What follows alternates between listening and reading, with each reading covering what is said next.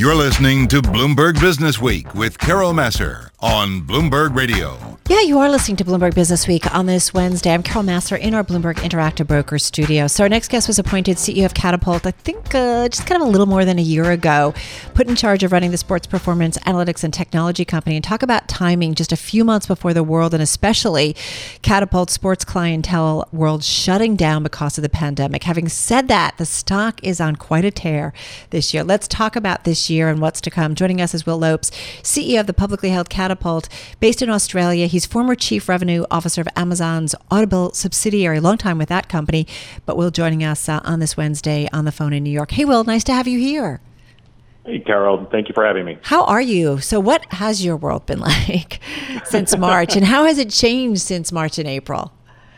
God, it feels like, you know, my 1 year anniversary with Catapult. Talk about timing. Like I've been here for 5 years. That's right. That's right. Oh my God. You know, the sports world has changed quite drastically and very rapidly. But you know, luckily for us, it's starting to bounce back quite well. I think they've managed to find ways to return to play, and so I think we've been quite lucky on that front. But you know, I could tell you that from March to about June, I think we're all sweating. Trying to figure out, you know, where things were going, but it's actually turned out to be just fine. Yeah, I feel like in anything, it's funny. We knew things were getting really serious when all of the sports world started to shut down. That's when we all started looking at each other and we're like, okay, this is it's unbelievable. But that was our metrics. It just kind of took it to a whole other level because, you know, right? There's a lot of money. It's the teams, it's the franchises, it's the statements, the stadiums. It's, you know, and it's the broadcast rights. I mean, it was just a lot involved. That's right. But it's interesting. The sports world has really felt like, in many ways, especially look at what the NBA did, really figured out how to do it. Yeah, I think, you know, what was interesting for us from an industry perspective was that, you know, the shutdown was globally and all at once, right? And so unlike other industries where I think, you know, it's felt regionally for different parts, for us, it really happened globally. But I think, you know, what we saw from our clients was, you know, a lot of them reached out almost immediately, and they right from the start wanted to have plans about how to return to play, how to use our technology in terms of training, you know, their athletes at home, because they got concerned about, you know, getting stale from a athletic performance perspective. Right. How do they review tapes from home? How do they start to, you know, view video and the like? And what really changed, and I think, you know, what we're seeing in the industry quite rapidly is that, you know, even with things like the NBA where they had a bubble, there was a core set of people who were still working from home. And so a lot of the activities that we did in stadium or in training centers really went to the house, which was quite an unusual thing for us to kind of prepare ourselves for. God, I don't even think we ever thought about that. So tell us a little bit more about that, what you were doing. So there were a lot of athletes that were using your equipment at home, and you guys were just tell us about that. That's fascinating. Yeah, so the core we have a lot of solutions that help teams perform and do their best. But you know, we have really two core solutions. One is a wearable device that athletes wear on their torso, and we're using that to measure all kinds of data points. Really trying to help them, you know, stay healthy and return to play and kind of be at peak performance during their training sessions.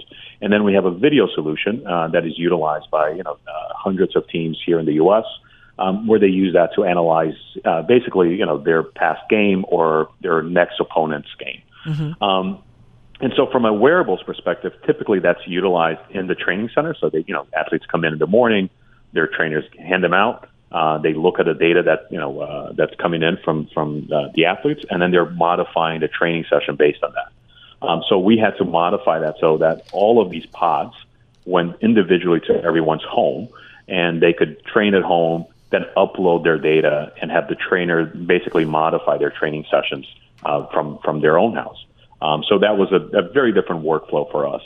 And then in the video front, you know, typically you have, you know, coaches are reviewing tape where they have athletes near them, and they're doing illustration live, and they're talking about, you know, you should have done this differently, or here's something that, you know, you should think about in the next game. And all of a sudden that workflow had to be, you know, a remote workflow, just like we're all dealing with from a Zoom perspective, right? Right. And so the illustrations needed to be, you know, remote. They needed to kind of adapt so that they could use, you know, video conferencing.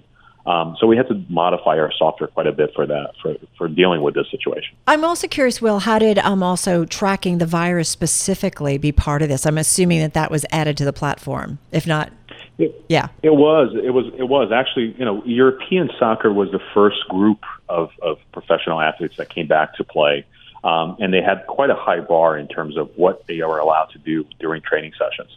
And so they could come in, they had to come in with, a certain number of people at given times, and they had to ensure that they were keeping 6 foot in distance during training. Mm-hmm. And so what they were using our hardware for was actually to monitor that, to say, here's a training session that allows us to do it, keep social distancing.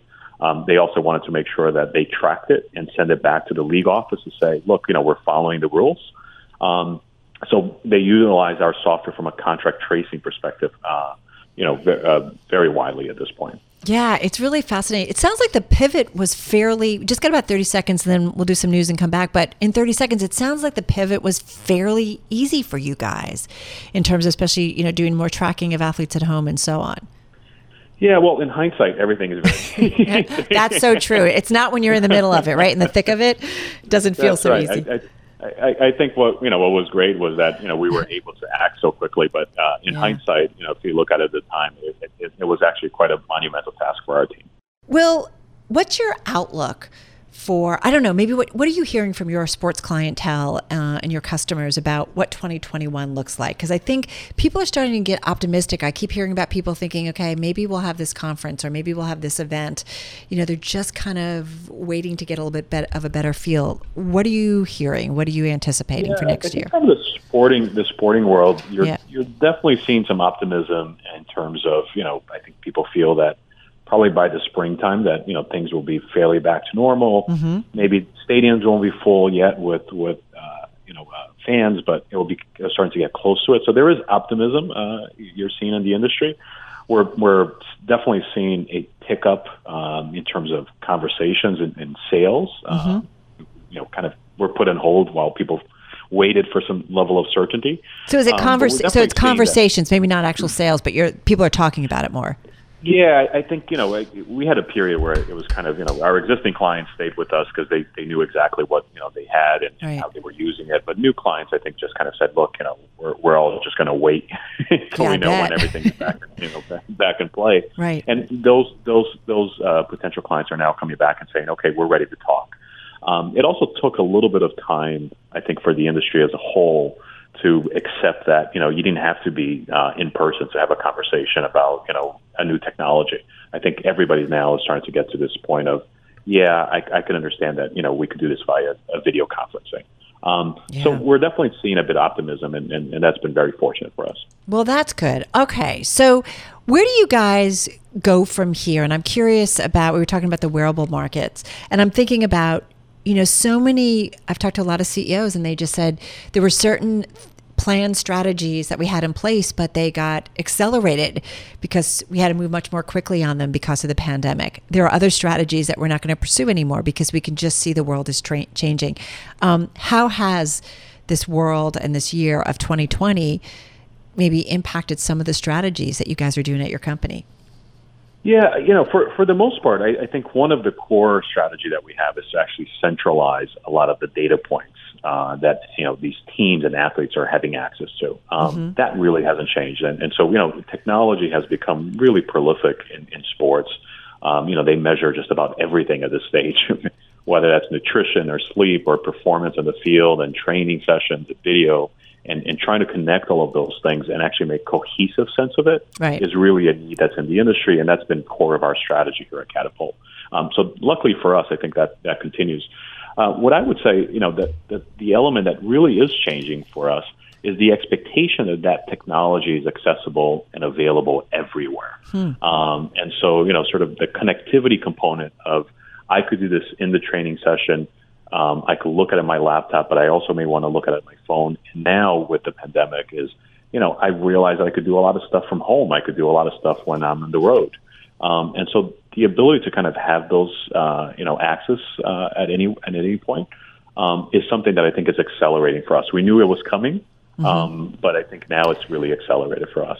And I'd say the third thing that maybe I think, perhaps with everybody being home. Right. The one thing that is changing a little bit is that, you know, the line between professional and amateur athletes starting to blur. Mm-hmm. And so I think you're seeing a lot of the amateur athletes, you know, who are home, who now have been, you know, maybe have a pent-up desire to exercise and go out and work out. Right. They're all looking out and saying, you know, what are the technologies that are out there to not just get me back in shape or, you know, get me to improve my technique, but really improve, you know, my physique and how do I do that from a professional standpoint. And a lot of the products we have, I think, are, you know, eventually will be simplified enough that, you know, anyone, whether they're a high school student, you know, early college entry, or a professional athlete could use. Wow, that sounds like a kind of a potential tremendous revenue stream for you guys eventually, right? That's a whole big mass market.